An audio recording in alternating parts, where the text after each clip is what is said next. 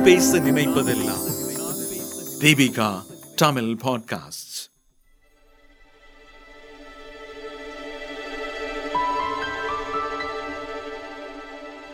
பத்திரிகையை கூர்ந்து படிப்பவரா நீங்கள்? அப்படியென்றால் ஒரு விஷயத்தை நீங்கள் கவனித்திருக்கக்கூடும். தமிழக அரசின் செய்திக்குறிப்புகளிலும் அறிவிப்புகளிலும் மத்திய அரசு என்கிற வார்த்தை தவிர்க்கப்பட்டு அதற்கு பதிலாக ஒன்றிய அரசு என்கிற வார்த்தை இடம்பெறுகின்றது. மத்திய அரசு என்பதற்கும் ஒன்றிய அரசு என்பதற்கும் என்ன வித்தியாசம்? மத்திய அரசு என்று சொல்லும்போது முக்கியம் வாய்ந்த அதிக அதிகாரங்கள் கொண்ட அரசு என்பது போலவும் மாநில அரசுகள் என்பன அதன் கீழ் இயங்கும் அதிகாரம் குறைந்த அரசுகள் என்பது போலவும் தோன்றுகின்றது. ஒன்றிய அரசு என்று கூறும்போது பல்வேறு மாநில அரசுகளின் ஒன்றியம் என்பதாக பொருள்படுகிறது. இந்தியாவின் அரசியலமைப்பு சட்டம்தான் இந்தியாவை வழிநடத்துகின்றது. அந்த சட்டத்தில் யூனியன் அண்ட் தி ஸ்டேட் அதாவது மாநிலங்களும் ஒன்றியமும் என்றுதான் குறிப்பிடப்பட்டிருக்கின்றது. ஏனெனில் மாநில அரசுகள் இல்லையெனில் தனியான மத்திய அரசு என்று ஒன்று கிடையாது. மாறாக மாநில அரசுகளின் ஒன்றிய அமைப்பாகத்தான் அது செயல்பட முடியும். இப்படி சொல்வதன் மூலம் நாம் மாநிலங்களுக்கான உரிமைகளை வலியுறுத்தி சொல்கின்றோம். மத்திய அரசின் சிறு அங்கங்கள் அல்ல மாநில அரசுகள். மாறாக மாநில அரசுகள் இல்லாமல் மத்திய அரசு என்பது இல்லை என்பதை இது வலியுறுத்துகின்றது. பணமதிப்பாகட்டும் ஜிஎஸ்டி வரியாகட்டும் நீட் தேர்வாகட்டும் சினிமா தணிக்கை மாற்றங்களாகட்டும். மாநில அரசுகளை கலந்து ஆலோசிக்காமல் தான் தோன்றித்தனமாக முடிவுகளை எடுத்து அறிவிக்கும் ஒன்றிய அரசின் போக்கை கட்டுப்படுத்தவும் மாநில உரிமைகளுக்காக குரல் கொடுக்கவும் எடுக்கப்பட்ட சிறு முயற்சிதான் இந்த வார்த்தை மாற்றம். இந்த வார்த்தை மாற்றத்தை கொண்டு வந்தது அண்மையில் வெற்றி பெற்று ஆட்சி அமைத்துள்ள ஸ்டாலின் தலைமையான திமுக அரசு. மாநிலங்களுக்கு அதிக உரிமைகள் கோரும் மாநிலங்களின் சுயாட்சியை வலியுறுத்தும் இந்த போக்கு இந்திய மாநிலங்களில் தமிழகத்தில்தான் காணப்படுகின்றது. இதற்கு அடிப்படையாக உள்ள கருத்துதான் திராவிடம் என்னும் சித்தாந்தம். தமிழ்நாட்டை பொறுத்த அளவில் இந்த திராவிட சித்தாந்தம் வெகுவாக வளர்த்தெடுக்கப்பட்ட ஒன்றாக விளங்குகின்றது. இதன் காரணமாகவே ஒன்றிய அரசுகளுக்கு தமிழகத்தில் அமையும் அரசுகள் உவப்பானதாக இருப்பதில்லை. அது மட்டுமல்லாமல் கடந்த ஐம்பது ஆண்டுகளுக்கும் மேலாக திராவிட சித்தாந்தம் சாராத கட்சிகள் எதுவுமே தமிழ்நாட்டில் ஆட்சிக்கு வந்தது இல்லை. அது காங்கிரஸோ ஜனதா தளமோ பாரதிய ஜனதாவோ எந்த கட்சியானாலும் ஏதாவது ஒரு திராவிட கட்சியின் துணையுடன் தேர்தலில் சில இடங்களை பெறலாமே தவிர தனித்து நின்று திராவிட கட்சிகளை எதிர்த்து வென்று சட்டசபையில் நுழைவது என்பது இன்று வரை நடவாத ஒன்றாக இருந்து வருகின்றது. இதன் அடிப்படைகளை புரிந்து கொள்ள வரலாற்று பின்னணியுடன் இதை அணுக வேண்டியுள்ளது. இந்தியாவை ஆங்கிலேயர்கள் ஆண்டு வந்த காலகட்டத்தில் ஆங்கிலேய அதிகாரிகளுக்கு வியாபாரிகளுக்கு அடுத்து நிர்வாகத்திலும் பிற துறைகளிலும் முன்னேறிய சாதியினரான ஆதிக்கமே மேலோங்கி இருந்தது சாதி வரிசையில் அவர்களுக்கு அடுத்து வந்த இடைநிலை சாதியினரும் தலித்துகளும் அதிகார பலமின்றி இருந்து வந்தனர். இத்தகையதோர் சூழ்நிலையில்தான் விகிதாச்சார எண்ணிக்கையில் மிக குறைவாக உள்ள முன்னேறிய சாதியினர் அதிகார மட்டங்கள் அனைத்திலும் பரவியிருக்கும் நிலையை மாற்றி சமூகத்தில் உள்ள பிற சாதியினரும் தங்களுக்குரிய விகிதாச்சார அடிப்படை பிரதிநிதித்துவத்தை பெறுவதற்காக ஒரு அமைப்பு உருவாக்கப்பட்டது. ஜஸ்டிஸ் பார்ட்டி அல்லது நீதி கட்சி என்ற பெயரில் உருவான இந்த அமைப்பில் தமிழ்நாடு கேரளா ஆந்திரா கர்நாடகா மாநிலங்களை சார்ந்த பிரமுகர்கள் இணைந்திருந்தனர். தமிழ்நாட்டிற்குள் மட்டுமே இயங்கினாலும் தென்னிந்தியாவை பிரதிநிதித்துவப்படுத்தும் வகையிலும் வடக்கிலிருந்து வந்த ஆரியர்கள் தென்னிந்திய மக்களான திராவிடர்களுக்கு எதிரானவர்கள் எனும் கருத்தை வலியுறுத்தும் விதமாகவும் திராவிட நாடு என்னும் கருத்தை இவர்கள் முன்வைத்தனர்.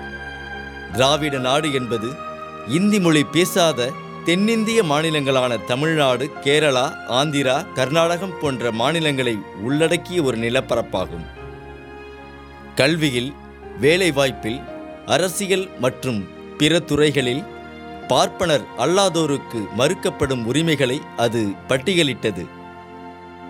பார்ப்பனர்களால் நிறைந்திருந்த காங்கிரஸ் கட்சியை கடுமையாக விமர்சனம் செய்தது.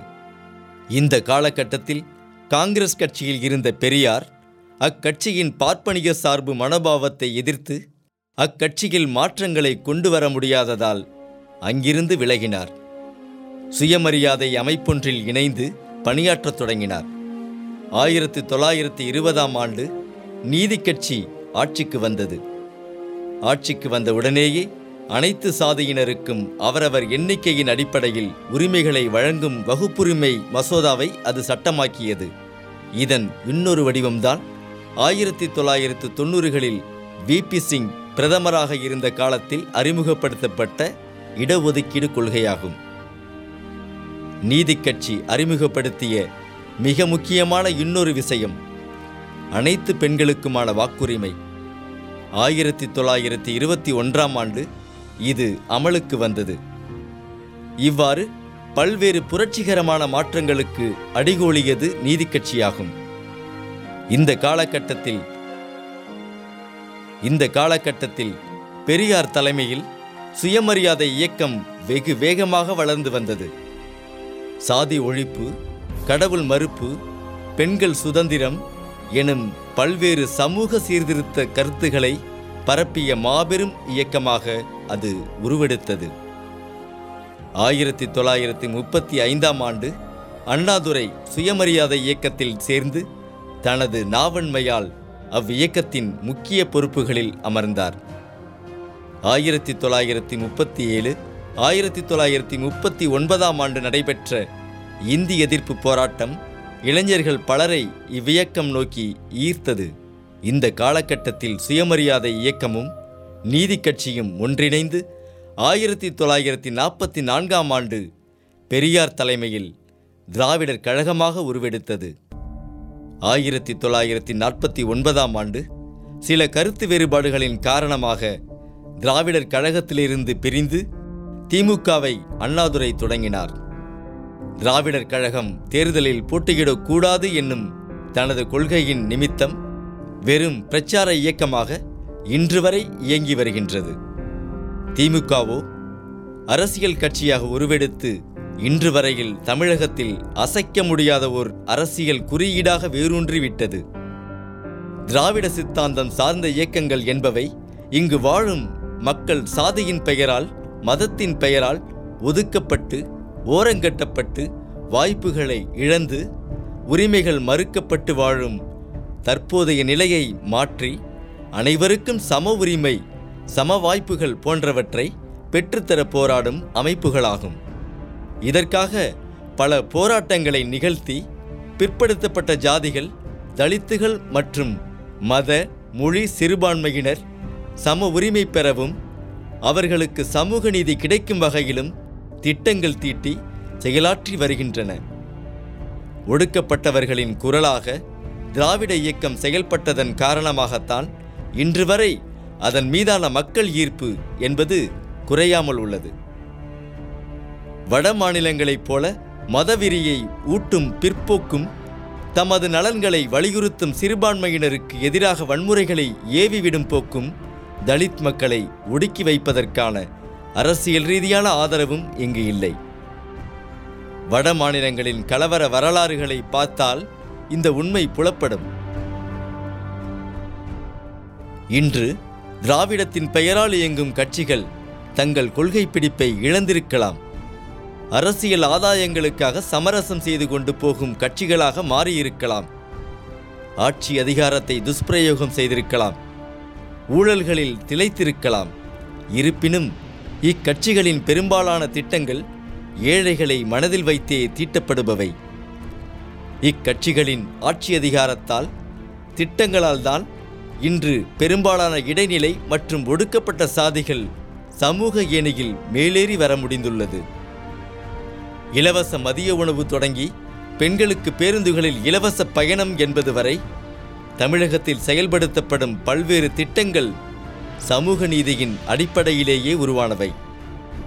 இன்று நீட் தேர்வுக்கு எதிராக தமிழக அரசு எடுக்கும் நடவடிக்கைகளும் ஜிஎஸ்டி வரி வருமானத்தில் அதிக பங்கு கூறுவதும் இந்த திராவிட சித்தாந்தத்தின் அடிப்படையில் உருவான சமூக நீதியின் ஒருவித வெளிப்பாடை. தேர்தல் வெற்றிக்கு உதவும் என்கிற முறையில் கொடுக்கப்படும் இலவசங்கள் கொடுக்கப்படும் வாக்குறுதிகள் கேள்விக்குறியாக தோன்றினாலும் இதனால் கஜானா காலியாகி வெளியிடங்களில் இருந்து கடன் வாங்கிதான் அரசை நடத்த வேண்டும் என்னும் விமர்சனங்கள் எழுந்தாலும் திராவிட அரசுகள் தமிழக மக்களை பிச்சைக்காரர்களாக வைத்திருக்கின்றது என்றெல்லாம் சிலர் எள்ளி நகையாடினாலும் இன்று திராவிட மாடல் ஆட்சி முறை என்பது மிகவும் வெற்றிகரமான ஒரு முறையாகவே உள்ளது. இந்திய மாநிலங்களுடன் ஒப்பிடுகையில் தமிழ்நாடு மிகவும் முன்னேறிய நிலையில் உள்ளது. உள்கட்டமைப்பு தொழில் வளர்ச்சி கல்வி வளர்ச்சி மருத்துவ வசதிகள் என எல்லா துறைகளிலும் பிற மாநிலங்களை விட உயர்ந்தே காணப்படுகின்றது. அரசியல் ஸ்திரத்தன்மை பொது அமைதி போன்றவைகளிலும் தமிழ்நாடு சிறந்தே விளங்குகின்றது. இதற்கெல்லாம் அடிப்படை திராவிட கொள்கைதான். இன்றைய திராவிட கட்சிகள் இதை நீர்த்து போக செய்தாலும் அதன் அடிப்படைகள் இன்னமும் வலுவாக இங்கு வேரூன்றி இருப்பதால்தான் தேவையான நேரங்களில் இவ்வுணர்வு வீறு கொண்டு எழுகின்றது. திராவிடத்தால் வீழ்ந்தோம் என்பதை ஏற்க முடியாது என்பதையே நிதர்சனம் உணர்த்துகின்றது. நன்றி. தலைப்பு. திராவிட கொள்கை. கட்டுரை ஆசிரியர் சுரேஷ் பால். நீங்கள் கேட்ட இந்த அலையொளி அரும்பு மாத இதழில் வெளிவந்த கட்டுரையிலிருந்து எடுக்கப்பட்டது. வாங்கி படிப்பீர் அரும்பு மாத இதழ். இந்த வளைகுடையை தயாரித்து வழங்குவது தீபிகா ஊடக மையம். இணைந்து வழங்குவோர் அரும்பு மாத இதழ் மற்றும் தொன்பொஸ்கு கல்லூரி சென்னை. குரல் வடிவம் ஆபிரகாம். ஒளி வடிவமைப்பு வின்ஸ்டன்.